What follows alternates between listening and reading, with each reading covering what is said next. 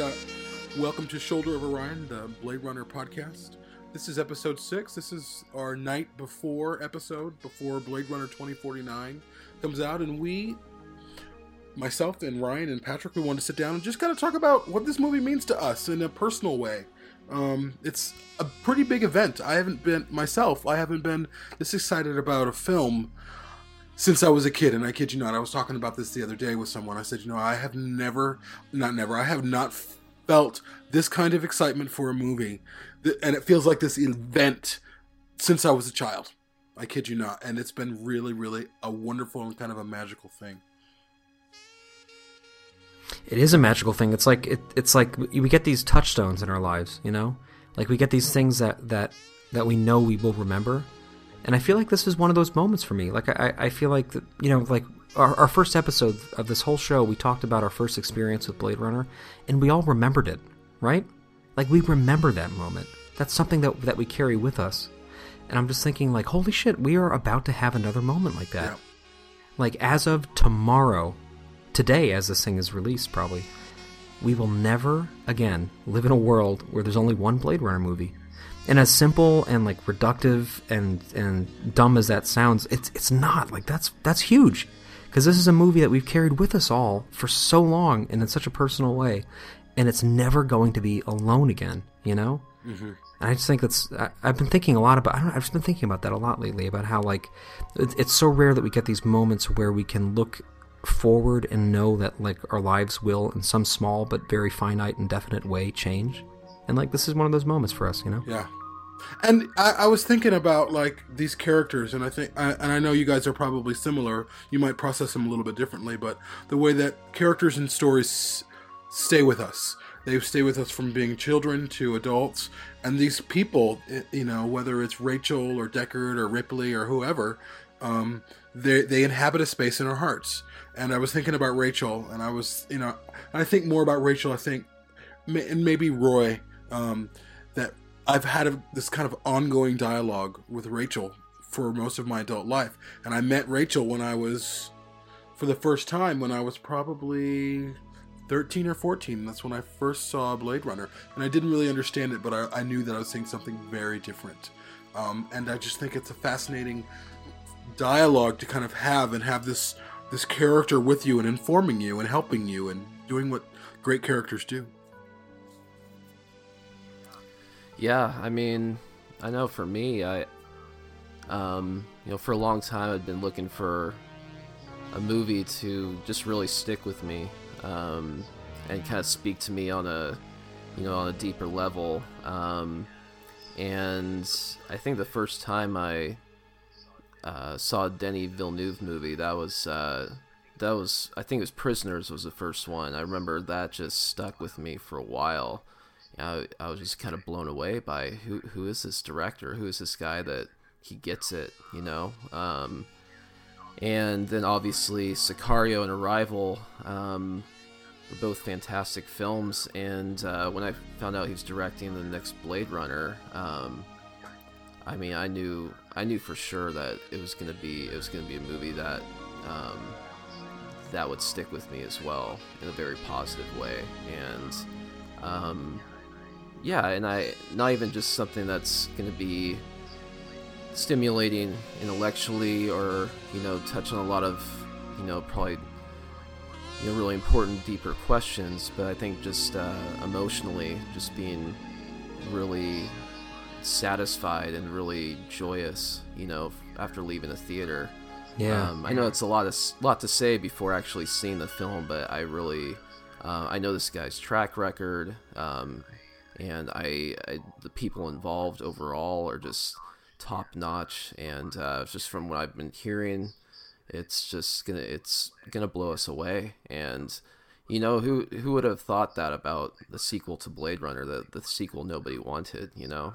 It's uh right. but, but now it's uh now it's a movie everyone's looking forward to seeing now. So um yeah I just uh yeah I'm I'm so excited. And going to a really late show tomorrow night just to just to see um, just to get the experience and um, you know, I don't usually normally go to movies uh, that late on Thursdays, um, but uh, but this one definitely making an exception to.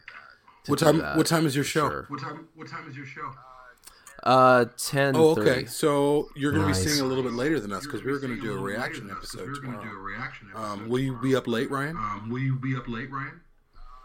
Um, well, I'll probably be the movie's what two hours 40, 45 minutes, so I'll probably be out till about one, um, and then I don't think I'll I'll probably just come home and I yeah I won't be because I work till ten. That's Oh, the I see. why. Oh. Yeah. What about you, Ah. Patrick? What time are you seeing you, your your time are you show? Well, so well, uh, so tomorrow, uh, my plan. i- I'm flying back home from England. I've been gone for like a week and a half, and uh, I'm like really excited to to do that. And I'm flying home just in time to um, catch a uh, a late show, uh, probably a ten or ten thirty show with uh, with my lovely wife Micah, who knows how excited I am about this, and she's also incredibly excited. And um, it's gonna be amazing. It's like I'm flying back in time because I'm I'm gaining five hours on the flight. So like tomorrow's gonna be this. It's just it's like the perfect day to watch a new Blade Runner film because it's like a day that is dilated temporally. You know, like the day's longer than a, nor- a normal day is for me. So like I'm gonna wake up tomorrow in Oxford, England. I'm gonna do some work. Gonna catch a late flight, fly back in the reverse direction of the sun, land in Boston, um, and then Micah and I are gonna catch that show in our favorite movie theater, and it's gonna be at the tail end of a 30-hour day almost. Wow. And uh, yeah, it's just like you know, like but but that's like the perfect way to do it. You know, I, I can't. I can't wait. I'm really excited about it. I'll be. uh, I'm going to. You and I, Patrick, will be seeing the show at around the same time. My show starts at seven tomorrow, um, so we'll be in the theater around the same time. Um, but I'm really excited. And I, as we were talking about this, like I think about like moments in Blade Runner in the original, um, which I am seeing today, by the way, in in Hollywood. Um, and uh, they have the original costumes and props there, and I'm really excited to get that close to elements that have been in my life my entire life essentially. Um, but I've been thinking about Blade Runner. I think about like there's this one scene in Blade Runner where you hear this music.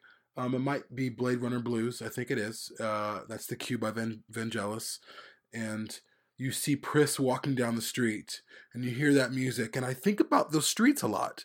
I think about that the loneliness of those streets and how I've seen those streets, and I'm not talking about literally. I've seen the streets of Blade Runner, but I've seen that that atmosphere. People walking down the streets at night in large cities alone, um, whether it's women or men, and that feeling, that that that that sense of nostalgia that uh, Blade Runner taps into, and the sense of hey, we're all the same, you know, replicant or human, we're all the same. We're all looking for belonging, and uh, uh, I, that's really kind of the heart of why Blade Runner is such an important um, movie for me is because it's a movie about people searching for belonging, um, and uh, I that's you know the sets are cool, the atmosphere. I mean, it's beautiful. It's the music. It's all amazing. But that's why I love that movie um, because I ident- It's Yeah. about people. Yeah, it really is. You know, uh, I was just thinking, uh, this has been such a hard week for so many people. Um, I, I know for us, especially uh, in the United States, although I've been, of course, in England this week, which has been uh, doubly strange for me. Um, the the tragedy in Las Vegas has has really um, had a, a very big impact on on our national psyche. Um, compounded with all the natural disasters, it's like feels like every every day there's a new crisis somewhere. Uh, people are dying. Um, I have a, a couple of friends from Barcelona who came up today. Um, we had a, a working group together, and they were fleeing the you know their city as these riots were happening, and the police were beating people at voting booths, and um, you know they were like my friend lost his wallet at the airport because he was so distracted by the amount of chaos going on in his home country, and he flew in, and as he flew in, I got the updates about what happened in Las Vegas, and I was thinking like, man, like it's like the world will not give us a fucking break. You know, it's like it's like everything is so chaotic and so difficult and so turbulent.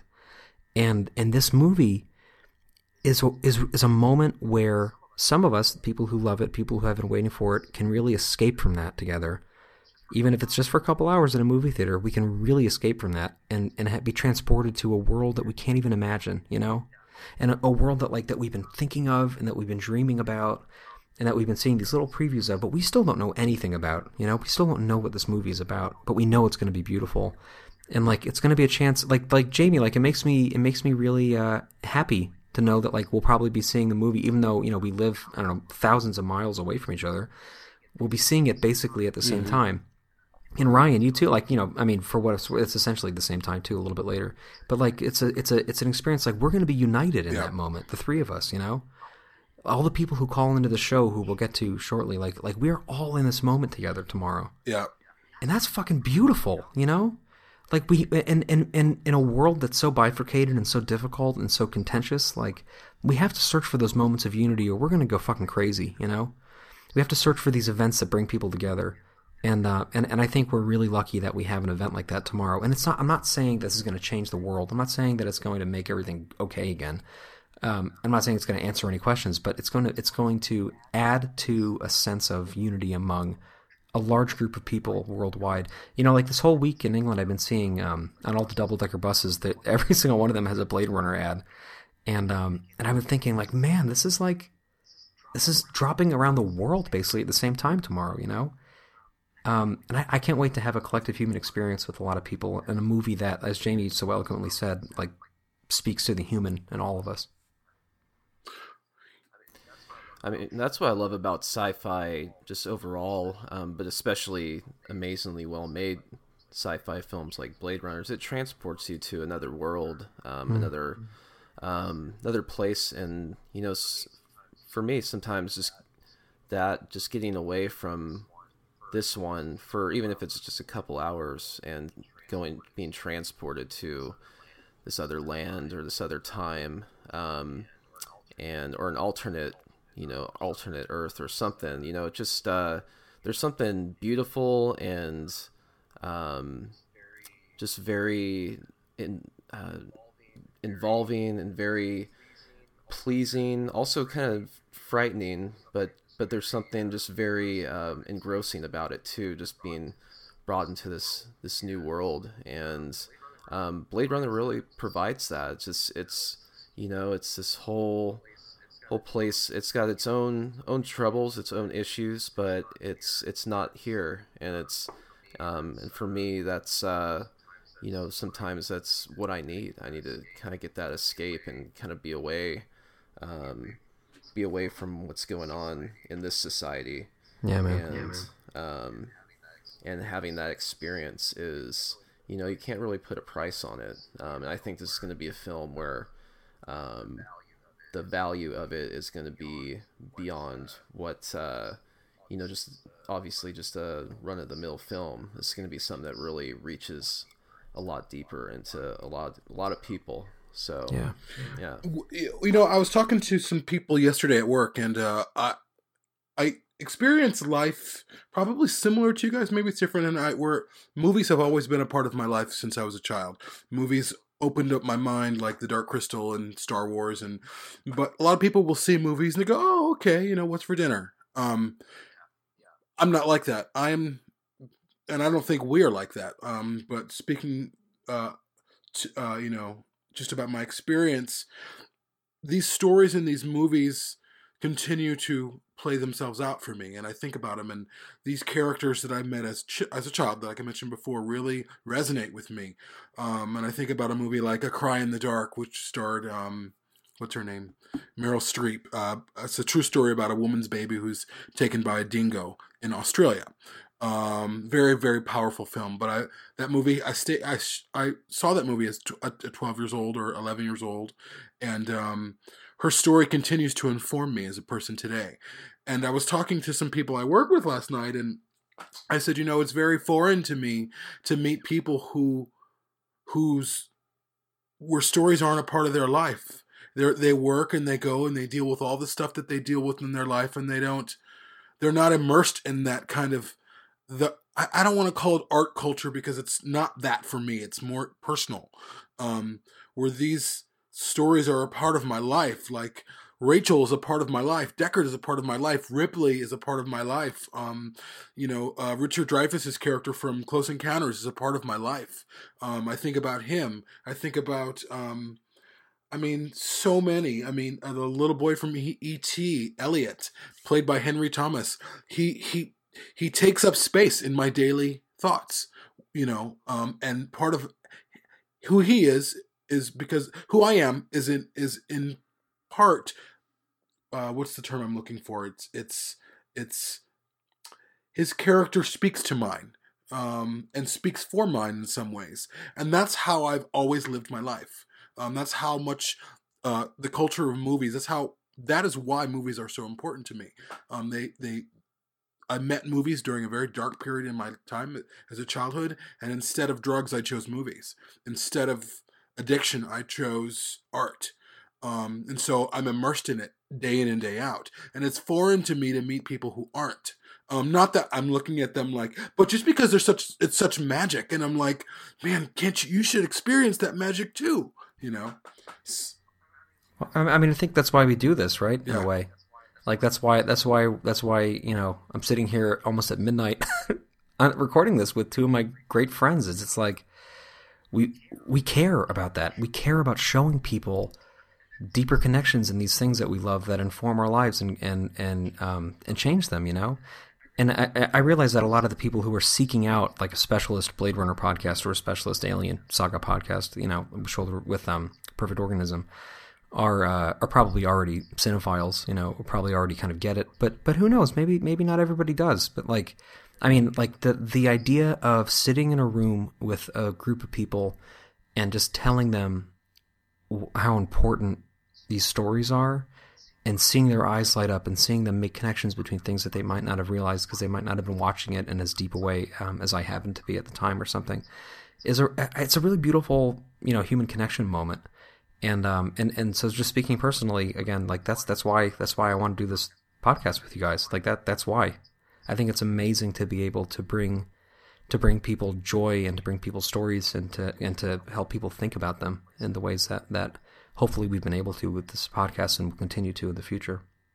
Totally. And uh, I know that, you know, we're kind of, this is, a, like we said, this is kind of an impromptu, emotional episode for us. Um, so why don't we kind of, each of us, talk about a scene in the original Blade Runner that really speaks to us on a personal level. And then we can kind of end it with the calls that we've received with other people talking about what it means to them. Great.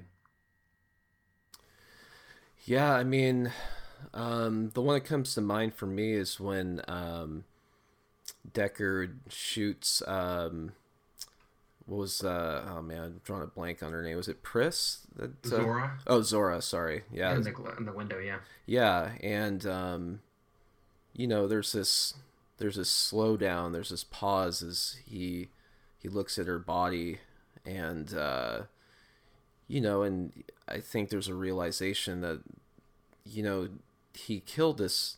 Well, for him it was a thing, but really is um, you know it was it was a person. I think he was conflicted, um, like you know his job was just to you know kill these these repli- replicants but um but really the this is a someone that wanted to live and someone that wanted to just experience life as for as, as short a time as she had um and i think that that really hit deckard as at a certain a certain level and for me you know I, I think about that i think about you know, like some of these recent tragedies where some psychopath decides to mow down innocent people just having fun at a concert um, and having zero value for their lives. Um, and these are like real people that just want to live and experience life and love and happiness and everything that has to offer. And you know, this this guy just took it away from from a, for a lot of people. And you know i think that kind of maybe that sort of mindset is um you know maybe deckard was thinking that like why you know why am i doing this job? You know why am i you know hurting these people when they're not things you know they're they're real people? Um and sometimes pe- you know in real life we treat people that you know we think might be less than us for whatever reason for race or you know gender or anything, you know, which is just completely despicable. You know, we're we're all humans, we're all in this together, and um, we all have value. And I think that's kind of what Blade Runner's touching on is even though there's are replicants, these are um, synthetics. They, you know, what really separates us from us, them from us, and um, you know, I think it's about valuing other lives. You know, no no matter how those lives came to be. Um, you know, it's it's seeing everyone as you know one one whole. We're all you know we're all humanity and we're all in this together, and we should love each other and care for each other. And um, you know that's kind of that's part of what uh, speaks to me about Blade Runner and just a lot of movies about um, that have come out about you know synthetics and AI things like that. It's you know what really separates us from from that if you know if that created thing is actually wants to live and cares and is empathetic and um, you know it's uh it's really yeah there's a, there's a lot that's that speaks to me about it and just even that scene alone. So yeah. Awesome man. Um my so there, there's there's things in the movie that like I, I would like to pick out because they're smaller or they're m- maybe more fraught moments like narratively or something but but for me the the the moment that just gets me every time is when Roy saves Deckard from falling because it's like this in in one you know in maybe a total of 8 frames or something it appends the whole moral order of the film it totally changes it to like because obviously he could have killed Deckard you know like that that's what was happening um and the conditions were set for that. And you know, as a as a character, I think he would have been totally um, justified in doing that. Like I don't think any of us would have questioned why he was killing him. I mean, he had Deckard had killed all of his friends that had escaped with him, you know, um, and tried to kill uh, Roy, and and and yet Roy chooses to save Deckard's life at the end. And in doing that, even though Roy is still villainous in a lot of ways, uh, he's saving Deckard in much the same way, Jamie, as you said before, Rachel saves Deckard because because Roy is making Deckard realize the value of life, you know. And, and I don't want to say it's like Fight Club where it's like you know you, you have to be pushed to the edge of death to like know that you're alive in the first place, kind of a scenario. But kind of that's sort of what's happening there. I think it's almost like like he's put he's put Rick into this like at the he's at the very the the ne plus ultra of his human experience. Like he is a, a very depressed, very downbeaten guy who doesn't want to do what he's doing. He's lost everything. He's alone. He's adrift in the world. He's a buoy floating on the ocean, and um, and he's murdering these replicants and feeling guilt about it. And um, and he's about to get the last one left, and then he can be done for good. And the last one left happens to be really cunning and have a lot of willpower and um, outsmarting him. And then, like at the very end, at like the very moment where Rick could have thrown it all away because he could have just let go of that um, precipice. You know, he could have just fallen, and that would have been it. But he doesn't. He holds on with a couple of fingers. You know, um, at the very last bit of strength that he has, he chooses to hold on, and and instead of um, knocking him off, or instead of like instead of kicking him, Roy chooses to reach down and grab him and pull him up and deliver one of the great monologues in the history of movies. And in doing that, um, he revitalizes Rick Deckard in a way that I don't think anything else really could have. He he and and not it's not because he almost killed him. It's not because of that. It's because he got Deckard to a point where he was unwilling to die. It wasn't the act of saving him; it was the act of pushing him to to live um, with purpose again. And I, I, just think I don't know. I, I just think that's such a it's such an amazing moment because we talk about ambiguity with Blade Runner all the time. Like we talk about how um, it's it's difficult to know what genre it fits into. It's difficult to tell what characters' motivations are. It's it's difficult to even figure out who's the protagonist half the time. Um, it's difficult to see where their heroism is. It's difficult to um, to really understand like you know Edward James Olmos like like what is he doing in the movie half the time you know like there's there's a lot of layers to like ambigu- of ambiguity to it And that is a wonderfully, deliciously ambiguous moment that is completely unambiguous in its implications for Deckard's life. You know, it's a moment that's full of mystery and full of, of strangeness. Um, and yet it's so beautiful and it convinces him to live. And that is like, and, and that, and, and so even though it's this like incredibly fantastical situation, you know, it's something that we're confronted with, you know, like for me, like having, having a child was, um, was a moment like that, you know, it, I, which is not at all to say that I was suicidal or anything before, you know, I, I was very happy, but, but it, but it added layers to my life that I didn't know existed. You know, it it like it it it, it completed my life in ways that I didn't know were incomplete. Um, both both times that we've had kids that, that I've gone through that and um and it's transformed me. It's it's just changed me, and I look back and I can't recognize the person that I used to be. Not like because I'm ashamed of it, but because it was a different person. Like my life was just completely unalterably changed by that. And um and for me, like that's kind of what what, what Deckard goes through. You know, like he he becomes more of an alive person in the moment of redemption at the hands of who has been ostensibly the his antagonistic villain this whole time. And um, he's almost reborn in that moment. I, I just think it's a very beautiful way to sum up the um, the film to me. Totally. Um i ha- feel similarly i mean I, there's a there's a series of moments um, that feature rachel um, and Rachel's interaction with Deckard. Um, and there's this, it's another kind of transformational moment with Deckard's character. But um, when Rachel comes over to Deckard's house and she's got fo- photos of her, what she thinks is her her mother and her. Um, it looks like an old photo. Um, and her world has been unraveled. She has been, she's, uh, Deckard has kind of nonchalantly told her, You're not who you think you are, and your life has been a lie and you can see you can see her in her face grasping for something. She wants some type of hope, and she's at Deckard's house begging him for some type of hope, and he has nothing to give her except for just kind of this, eh, sorry, you know, and that's kind of his attitude. And then eventually she comes back to Deckard's house, and you she's kind of hanging around. Um, and she takes her hair down and you see Deckard kind of looking at her and you know he wakes up and you know she's playing the piano and he's like you know I dreamt music.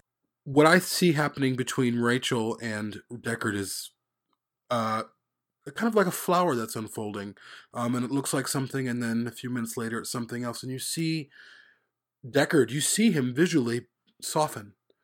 You see him you see his memories um kind of get you see it visually happen to him. You see his memories kind of unlock based on music that Rachel is playing. And then you see his photos all on the piano. And so there's this music is swelling and there's this connection happening. But it's not just a romantic connection, it's this kind of I I, I see Rachel's interaction with Deckard as she has kind of loved him to life. She is and I think the the reality for Rachel that her life has been a lie and that her life isn't exactly what she thought it was um, has also awoken her in some ways too. And there are these two characters going through different things that is actually very similar. Um, and, and on that journey, they exp- they find each other. Um, and it's you know as I, I I relate everything personally. You know, when I end up loving a film or a film becomes one's one when a film becomes one of my favorite films, it's because I can resonate. It resonates with me. There's something about me in that film, and I feel like uh, Rachel's story, this idea of well, who am I without these memories? And I'm, you know, growing up in a church that I kind of that kind of abandoned me, and through many different things, whistleblowing, uh, I ended up abandoning them in some ways and call, you know blowing the whistle on them and who am i without this thing in my life. Um, and who knows that I exist? Who knows that I'm alive? Um, where do I belong now? What What's my future now? These are questions I think all of us ask our each, ourselves every day. Where do I Where do I belong? And whether you have children or not, or you're married or not, that's the question that drives us. Where do we belong? Where do we belong in this world? And uh, that that narrative uh, with Rachel, with Deckard, and with Roy, and with Pris. Um, they're trying to find out where they belong and they just want a little bit more life to live and they realize the value of life um, and by the end you see again another transformation that you were talking about uh, patrick. You see deckard on that roof and he's just been saved by roy and roy is kind of in the throes of death or retirement or whatever and he's fading and he's talking and you see Deckard looking at him and you see another realization in his eyes like wow this this thing this man this whatever loved life. And by the end and you see Deckard like no Rachel we got to go. He's realizing I have to live my life and life is a precious thing and I that's that is the personal journey for me every time I see Blade Runner that's ongoing so.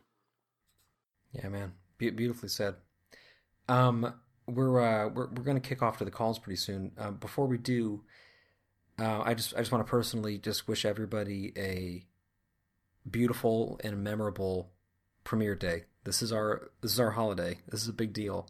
So I hope that you all listening to this have a night you'll never forget, and I hope that you freak out and have an incredible time. Um, and I hope that we do as well. And I hope that we can come together soon and do that um, you know reaction episode. And I, I, hope that we have happy tears. I really and i, I really think we will. And I, I, just want to say personally thank you guys for for being on this journey with me and like for including me in this. And um and I, just to clarify this is not the end of this podcast by by any means at all. Um, we, we haven't been just a, a lead up podcast. You know it's just that we were created in the lead up to this movie but we will we will be here you know forever. Uh, I hope delivering content on Blade Runner, um, and and we're going to have a whole lot more to talk about after this movie drops. So um, again, I just I hope you guys have nights you will never forget tonight. Yeah, absolutely. And um, a few days ago, we uh, put out a, a phone number for you guys to call and just tell us what, what Blade Runner means to you. Um, and we're gonna close out playing playing some of those for you. So, thanks for listening. Thanks, guys. See ya.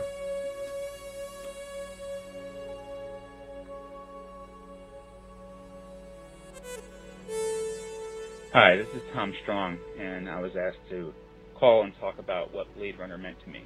So here it goes. I first saw Blade Runner in theaters as a kid with my dad, and I remember thinking, it was the most surreal and profound and evocative movie I've ever seen. So much so that it's left an indelible mark. My father and I never really agreed on much, but on that topic we always had. He's since died. but um, recently, I was out to drinks with colleagues, and a question to all of us was posed. What is the most powerful movie you've ever seen and why? and we all ran around in a circle and, uh, and answered. And as you'd expect, the usual suspects were, were named Citizen Kane, Casablanca, It's a Wonderful Life. But when it was my turn, without hesitation, I said Blade Runner. And to be honest with you, everyone chuckled. And they said, oh yeah, Tom, why is that? Well, the answer is simple. Because when I watch it, my father's alive again. What other movie can be that powerful? Thanks for your time.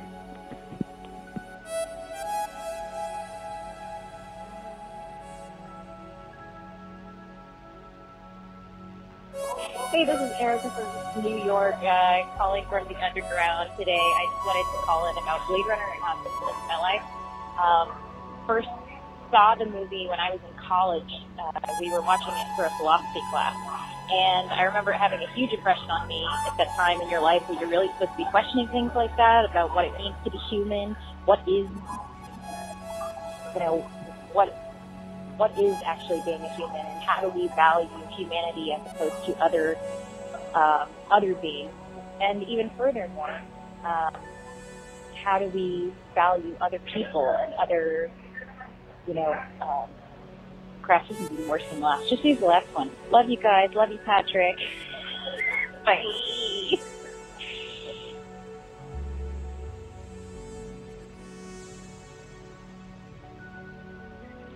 Hi, this is Micah Green. I'm from Lincoln, Mass, and I'm just calling to leave a brief voicemail about what I think about Blade Runner.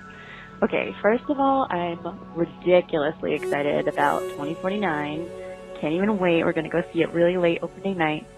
But um, about the original movie, so I recently rewatched it, and I feel like the first time I watched it, I didn't really fully understand it, or it didn't fully sink in.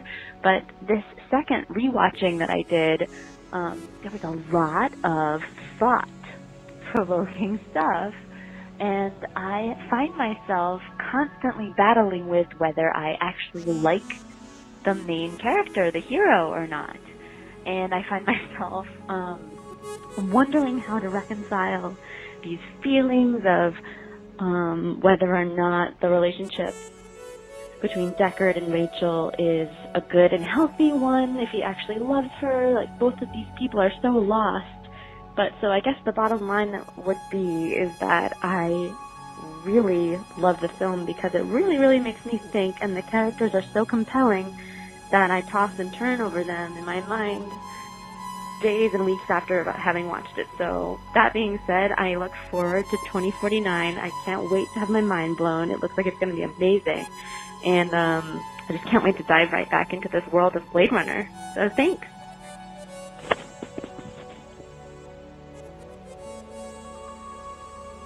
Hi guys, uh, my name's Miles. I'm from Connecticut. Uh, first off, I love your show. Uh, I think you guys are doing awesome stuff. Also, I wanted to talk about, you know, really what Blade Runner uh, meant to me. You know, first of all, it's it, to me it's the, the epitome of what a sci-fi film should be. You know, between the, the futuristic uh, setting, between the lighting, between the music, uh, the actors, it's just when somebody talks about a sci-fi film, Blade Runner is exactly what I picture. You know, and as much as uh, Do Androids Dream of Electric Sheep is one of my favorite books, I have to say Blade Runner is the only movie adaptation that I've actually enjoyed better than the book. And uh, something that really always resonated with me uh, for some reason with the movie and I don't know if uh, if Philip K. Dick or Ridley Scott really intended it to be construed this way. But throughout the movie, Roy Batty is always talking about these amazing things that he's seen. You know, he says lines like, "If you could only see what I've seen through your eyes," you know, the, the attack ships off the shoulders of Orion uh, and all that. And at the end of the day, he's still got this expiration date and he's doing all these things, or he's trying to do all these things to extend his his expiration date, and ultimately failing.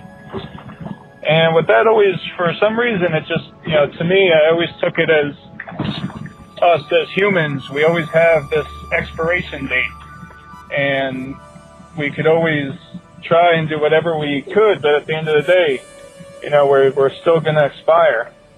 And instead of you know, ultimately failing trying to extend this life because we'll never achieve immortality, um, we should be enjoying it.